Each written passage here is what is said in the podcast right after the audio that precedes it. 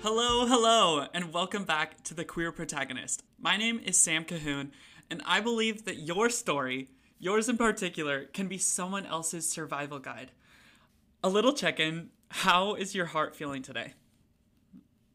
However, you're feeling, I want you to know that you are so not alone in how you're feeling. You are so loved, and I'm so grateful you're here. Today's episode is on five things I'd tell my younger self. Before we start, I thought I'd start with a fun little journal update. I have been living in an Airbnb for the last month in Williamsburg in Brooklyn. My Airbnb, it doesn't have any windows, the room I'm in, so I never know if it's 2 a.m. or 2 p.m. Honestly, for the first three weeks of being here, aka most of my time, I was going to sleep at like 3 a.m. some nights, 5 a.m. a few nights. Literally terrible because I didn't know what time it was. So it was rough. And I'm so excited to say that tomorrow I moved to my new apartment in Manhattan in a really cute apartment with a really sweet roommate named Caroline. I'm so excited. My room is the size of a peanut, but I think it's to be a really good time.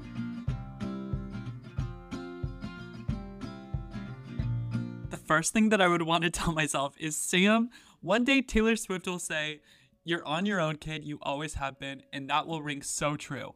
I want you to think about friendship in three different ways. First, choose to be your own best friend. Invest in the things that set your soul on fire. Lean into ph- photography and running and singing. Lean into time alone. Go on wild trips. Go see your favorite concerts and shows. Be your own best friend. Be the friend that you need. You can do it. Second, choose the best friends possible. I want you to focus on those friends that are kind. I want you to focus on those people that see your light. It's funny, to this day, some of your very closest friends are those choir kids from high school. They actually ended up being some of your closest friends. And so I want you to lean into those people that see your light. And third, if you're in a place where you don't have access to those people that do see your light, then I want you to lean into your role models. Find leaders that you look up to and learn from them. Listen to their podcasts, read their books, because at the end of the day, you are a, you are a result of the people and books and media and music that you spend time with. You are a result of the people that you spend the most time with. And so I want you to invest in those relationships that you look up to, the people that see your light, and one day when you do meet the friends that you're looking for, oh my goodness, the sparks will be flying. You will connect in such beautiful ways because you've really invested in your relationship with yourself, and you will have so much more of a capacity to love and to let others be themselves and to see others' light. So, focus on your relationship with yourself first, and everything else will follow. The second thing that I'd tell my younger self is you do not have to achieve everything under the sun in order to be worthy of love. So much of my life I've lived for my resume, for recognition, for people to see me and go, wow, he's really doing something. I was president of so many clubs in high school. There wasn't there wasn't a day that I wouldn't be running for NHS secretary or student body activities director, BPA state officer. I tried to do everything I could to achieve perfect grades, and part of me is so grateful I did.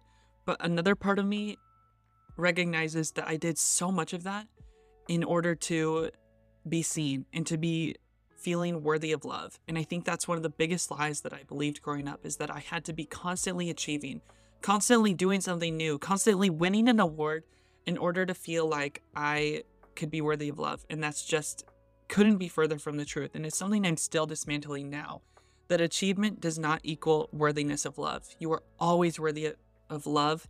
You are always worthy of rest.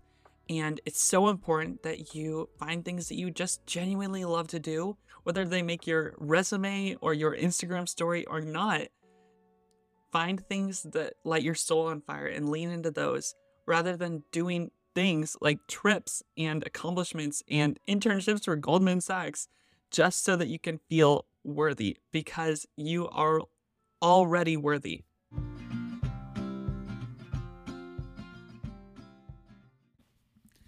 This third one is easily the most vulnerable, and that is dare to let yourself love. your entire life you've been told that to love someone the way you really do love is wrong, that there's no happiness in actually being gay. and when you're 19, you're going to fall in love for the first time so deeply. And you're you're going to tell him that there's no way you can actually be happy because that's you've been taught by your church that that's not what leads to happiness. But I want you to know, Sam, and I want you to know everyone who's listening that love is the most pure thing you could possibly do. And so if if an institution or organization is telling you that your love is wrong, I want you to know that that's not correct. That you never need to abandon yourself or let go of love in order to feel happiness because love is real. And so I just want you to know that you are worthy of that love that you desire. And it's going to be a really tough lesson to learn, but just know that you are worthy of love and let yourself feel that love even if it's terrifying because it's real. The fourth thing that I would tell my younger self is that Sam, one day your struggles will become your strengths. In second grade, I earned the nickname the singing busboy because I was always singing opera at the top of my lungs on the 45 minute bus ride to and from school. This was second grade Sam. I could barely pay attention in class. I was always humming or whistling or singing.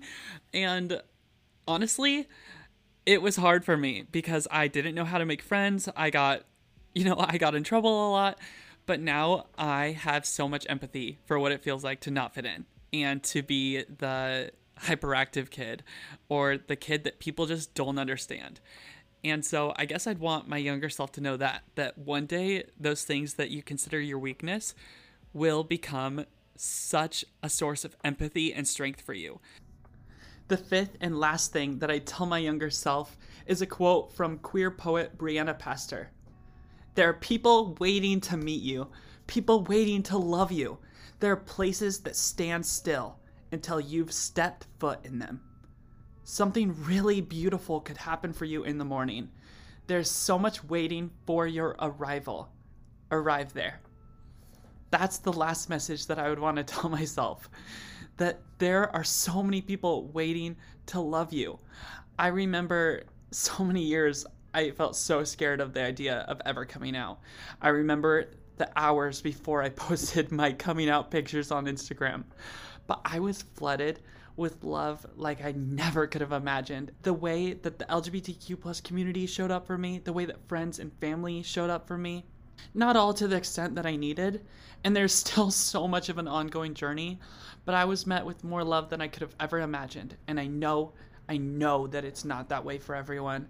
But I do want you to know that there is so much love waiting for you. Even if it's not from your immediate family, there are chosen family members out there waiting to love you. There are places that need you, there are friends that need you, and you'll need them.